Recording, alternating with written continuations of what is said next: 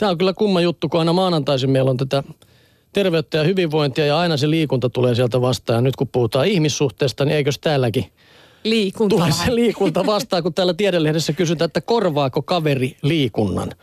Elintärkeä kysymys kuuluu, kuinka suuri annos sosiaalisuutta tarvitaan? Miten paljon pitää helliä kumppania ja juoruta ystävien kanssa, jotta saa samat terveysvaikutukset kuin jos juoksisi kolme kertaa viikossa lenkin? Sosiaalisuutta on hankala analysoida ja tuotteistaa käteviin annoksiin, joita lääkäri ja terveysvalistaja voisi suositella. Ei oikein voi sanoa, että kolme hauskaa keskustelua viikossa alentaa verenpainetta niin ja niin paljon, sanoo Terveyden ja hyvinvoinnin laitoksen tutkimusprofessori Marko Elovainio. Se kuitenkin on varmaa, että seura tekee hyvää niin mielelle kuin ruumiille. Ei edes tarvitse olla mitenkään yltiösosiaalinen saadakseen toisen ihmisen kohtaamisesta terveyshyödyt irti. Vähällä pärjää, kun on laatua. Epidemiologinen tutkimus tukee vahvasti sitä, että yksi merkityksellinen ihmissuhde riittää.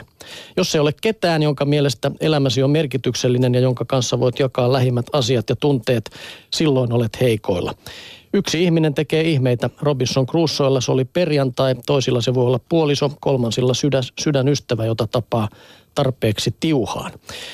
Mutta lapset eivät ilmeisesti aivan riitä aikuiselle täysipainoiseksi ihmissuhteeksi. Tämä on nyt sitten kaikille yksinhuoltajille huono uutinen. Tähän viittaavat Kaisla Joutsenniemen kansanterveystieteen väitöstutkimuksen havainnot asumismuodon merkityksestä ruumiin ja mielen terveydelle. Avioliitossa asuviin verrattuna muiden kuin kumppanin kanssa asuvien kuolleisuus oli suurempaa ja heillä oli myös enemmän mielenterveysongelmia. Monet tähän ryhmään kuuluvat asuvat lastensa kanssa. Mutta eniten ongelmia kasautuu kuitenkin niille, jotka asuvat aivan yksin. Varsinkin kumppanitta eläviltä keski-ikäisiltä miehiltä kunto menee tavallista helpommin retuperälle. Puolison kanssa tulisi syödyksi enemmän vihanneksia ja juo juoduksi vähemmän ja kun työstressi pakottaa päätä, ymmärtäväinen kuuntelija kotona huojentaa. Näin tiedelehdessä. Jokaiselle meille siis niitä ymmärtäväisiä kuuntelijoita. Niin, tässä nyt oli ehkä tämä, että keski-ikäisillä miehillä kunto menee retuperälle, mutta välittävätkö he siitä? Se on sitten Se on hyvä juttu. kysymys. Mm. Ei, niinpä. No mutta tota, kotivinkissä ollaan hymykerjuulla. No, mitä se semmoinen no, meinaa? No, pistä Jussi yksi hymy, noin. Oho. Oikein nätti tuli. Niin, onneksi, niin, että ylä- ja näkyy. Mutta mä näin. Think positive and positive things will happen. Today I choose to be happy. Ja mitä näitä nyt oikein on Facebookissa jaettavia naaminami viisauksia, joissa on kuvituksena auringonlaskuja ja suloisia kissanpentuja. Ymmärrän toki niiden pointin ja hyvänä päivänä allekirjoitankin.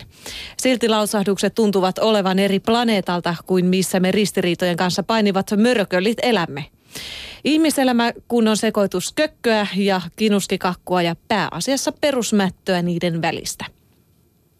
Koen usein yltiöpositiivisen JJ-meiningin pinnalliseksi. Ei sillä, että itkeä ja narista tarvitsisi, mutta jatkuva kaikki on mahtavaa hypetys uuvuttaa. Elämä voi olla hienoa, vaikkei aina olisikaan hauskaa tai tavo, tajuttoman ihanaa. Ihmiset, jotka hehkuttavat kaikkea ja hekottavat kaikelle, ovat epäilyttäviä.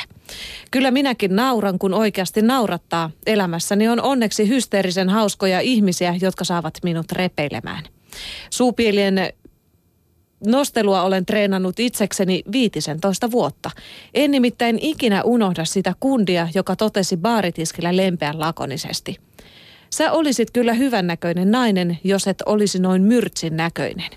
Sain totuudesta elinikäisen trauman ja päätin alkaa hymyillä, vaikka väkisin. Viime aikoina olen kai saavuttanut jonkin henkisen kasvupyrähdyksen, sillä olen alkanut kuunnella tarkkaavaisemmin positiivisia ihmisiä.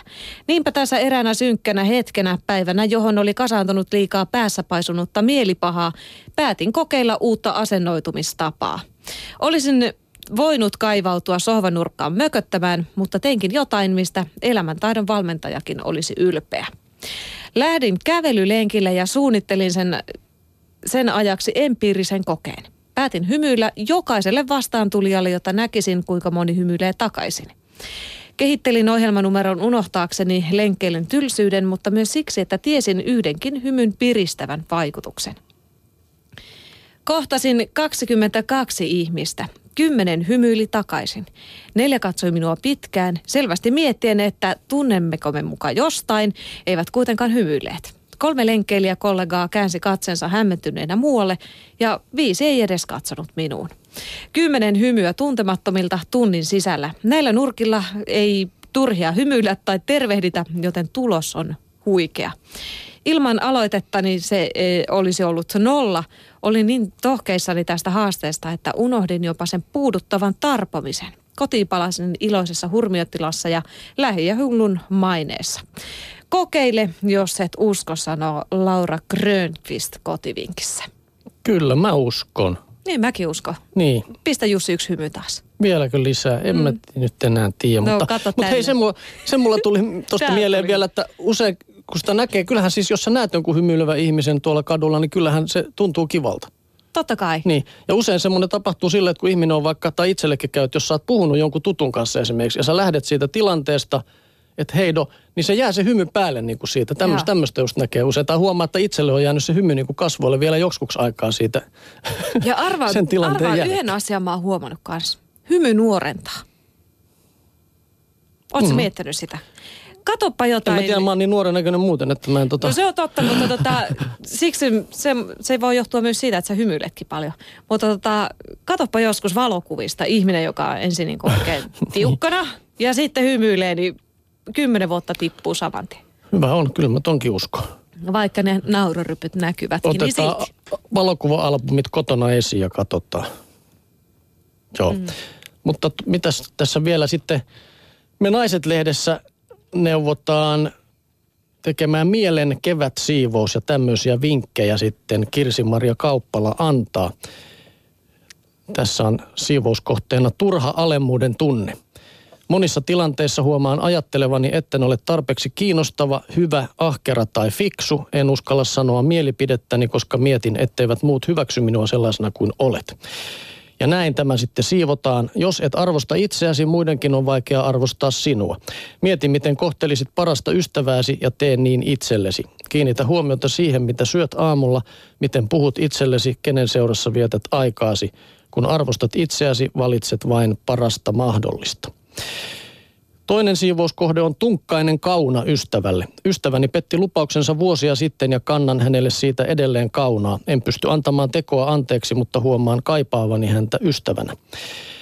Neuvo on kirjoita kirje ystävällesi, mutta älä postita sitä. Kirjoita sitten vastaus itsellesi ystäväsi näkökulmasta. Näin saat asiaan etäisyyttä ja uutta näkökulmaa. Ja jos kirjaharjoitus ei auta, ota asia puheeksi ystäväsi kanssa. No entäs sitten kun kateus jäytää mieltä? Olen kateellinen ystävälleni hänen täydellisestä elämästään. Hänellä on ihana mies ja kauniit lapset, upea ura ja jännittäviä harrastuksia. Aina kun tapaamme, tunnen itseni epäonnistujaksi hänen rinnallaan.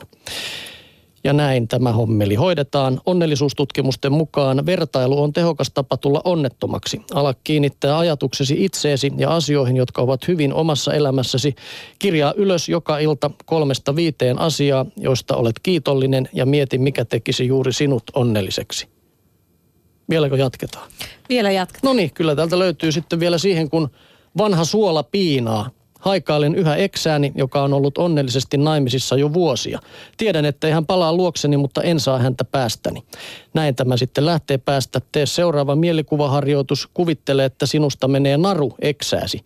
Irrota tai leikkaa se katki mielessäsi. Toista harjoitus, kunnes tunnet, että ole enää sidottu häneen. Voit myös kirjoittaa Excelesi jäähyväiskirjeen ja polttaa sen. Se auttaa pääsemään tunteista sieroon. Mieti, mitä tunnetilaa olet jäänyt kaipaamaan tuosta suhteesta. Jos olet kokenut tulleesi rakastetuksi, mieti, miten voisit hyväksyä ja rakastaa itseäsi enemmän.